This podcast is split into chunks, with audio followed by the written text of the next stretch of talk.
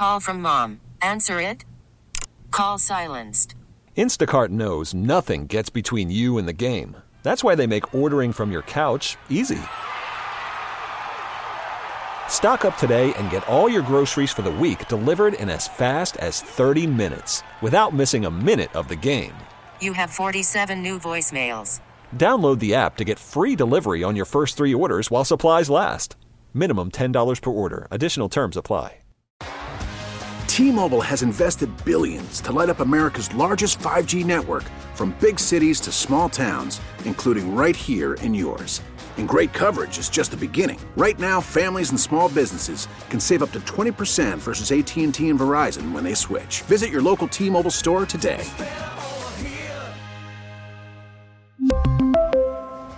Plan savings with three lines of T Mobile Essentials versus comparable available plans. Plan features and taxes and fees may vary. Uh, CBIA, they did a, a business survey. A lot of stuff to glean from it, and we wanted to bring in Chris, CEO of CBIA, here on Brian and Company. Good morning, sir. How are you? I'm good, Brian. How are you? I'm great. Oh, so what? There's so many things to talk about. Um, I don't know if you can put your radio down. We were getting a little little feedback. What what did we learn? What, what are the headlines for the listeners here in Connecticut? Uh, yeah, there's a lot there in that survey, as you said. This is the annual survey that we do of the business community in partnership with Marcum. And a lot of the responses uh, come from our our smaller businesses, which is you know always good to hear from because they make up the the majority. You know, 99% of businesses in Connecticut, about 50% of our employment, and it's as I said in my remarks at our conference last Thursday when we released the results, it's really a tale of two stories in this survey. There, there's some real nice optimism in the survey responses. Uh, you know, if you look at the respondents saying that they believe the Connecticut economy will at least be on par, if not better, than the U.S. economy over the next 12 months. That's that's a positive sign. Even businesses, uh, you know, talking about the policymakers handling uh, of COVID and, and some other economic situations is is a positive sign. And, and I think a lot of that comes from the state having its you know fiscal house in order and, and right. being able to make some critical investments. But you know on the on the other side, that you know certainly in the in the commentary that I saw, there's a lot of frustration in the business community and a couple uh, responses that really indicate that is you know 91% of businesses say that the cost of doing business is increasing in Connecticut. 91% it's a bit of a staggering number. Well, that's what surprises me because people were viewing Lamont as sort of more of a pro-business governor necessarily. We have had some high-profile HQ departures. Um, what what is the perce- I mean, the perception is out there everywhere that Connecticut's an expensive place to do business, and so I, I'm curious about where where it comes from, and is it all grounded in fact? Yeah, from the, again, if, if you when I go through the commentary, especially that 91% believe the you know, cost of doing business is increasing in Connecticut, it really stems from two things. One is continued labor mandates that are put upon the business community, and while while I, I would definitely agree, Lamont is a is a pro-business, business-friendly governor. Um, you know, he's not the only one setting laws in Hartford. It's obviously a legislative body uh, that he has to work with as well, and if you look over the last couple of years, there's been some labor mandates. Uh, are you talking minimum? Are you talking minimum wage? Um, you know, min wage, paid family leave, uh, the inability of employers to have uh, all staff meetings without allowing an employee to get up and leave and still get compensated. Uh, what we call the captive audience, or the employer gag order that law that got passed uh, the year before last. Um, you know, there was an attempt to expand paid sick leave last year. There was there was over 50 labor bills raised last session, and then that that really drives some of the frustration of the business community. The other thing, Brian, is while the state had strong fiscal uh, budgets over the last four years, fiscal surpluses, oh, in fact, over the last four years, uh, the business community has not a piece of legislation that has lowered business taxes or made the state more affordable for businesses, and that's driving a lot of the frustration as well. Well, I want to put a pin in that and then come back to a, a more of a macro question after this next one. We're talking with Chris DiPentima, CEO of CBIA. They came out with their business survey, and it's uh, really interesting. And you can go to, you can get it off the website, right, to look look at it if people want to. Oh, absolutely, yeah. right on the website. So I, jobs are my issue. Like there's, a, they always talk a lot about the, all these open jobs, and on one level, I say to myself, are these jobs that just people don't want to do? And then on the other side, I, I think of like an electric boat who's desperate for workers. I'm curious with these big contracts with these big companies and these jobs that go on field, are, we, are the jobs going to leave the state, and then are we going to be compromised with potentially losing some of these these massive businesses?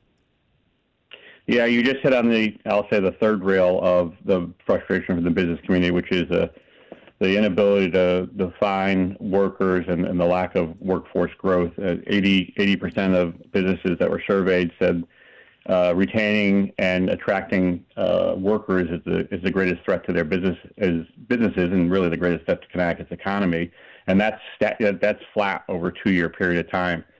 And uh, yeah, the answer to your question is we we will eventually, and quite honestly, Brian, I think we are losing um, quietly some businesses already because of the workforce issue, workforce issue. If, if employers cannot find people to fill these job openings, and we have more than 91,000 of them, and we've had around 100,000 job openings now for more than two years.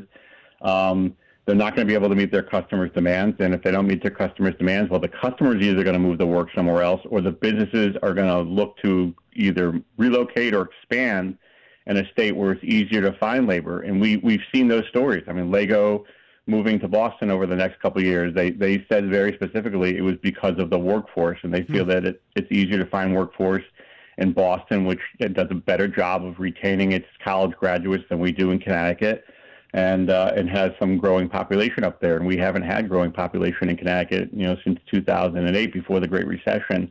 Uh, but there's small businesses that are doing it as well, Brian. We we hear from manufacturers uh, too regularly, quite honestly, that they've expanded or opened up a facility. For example, there's one a manufacturer in Berlin who opened a facility in Indiana, started with 10 people. They've got 75 people there now, and that's where all their growth is happening. It's in Indiana. Another manufacturer in uh, East Hartford who expanded down in Florida and most of their growth is happening down their Florida facility. While they're still here in Connecticut and they haven't left Connecticut, they're not growing here, right. and we are missing that opportunity, and that's why it's so critical we address the workforce issue. Okay, so you get the you do the survey, you talk about it, you know, as much as you can, and get the word out. But then the question is, what can change, what could change, and what sort of conversations will or won't happen at the at the higher level? Because ultimately, like that ninety one percent number of of people businesses who think that costs are going up. That's that's not good.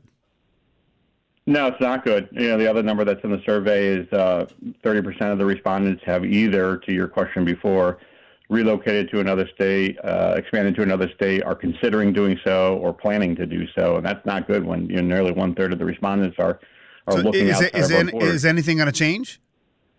Yeah, there's, there's some great recommendations in here, and this is what feeds CBIA's policy agenda for the 2024 legislation legislative session. And there's some some things in here that very simply, you know, government could do and, and can afford to do. Um, you know, last year there was recommended that uh, lower business taxes through the pass-through entity tax restoration, eliminating the temporary corporate surcharge, which has been temporary for more than a decade now and doesn't send a great message to businesses. And those were two priorities that the governor supported as well, but we just were not able to get it through last session. The other one that comes out here in this survey very clearly is uh, allowing associations uh, to have health plans, which would allow associations like CBIA and other chambers to pool small businesses, make them look like one big business, and help lower their health costs. And in this survey, businesses talk about how significant health care costs are for them and their employees, and that would help lower the cost of doing business in Connecticut, and certainly making the state more affordable for individuals so we grow the population, and that's right. housing, child care, and certainly lowering the personal income tax.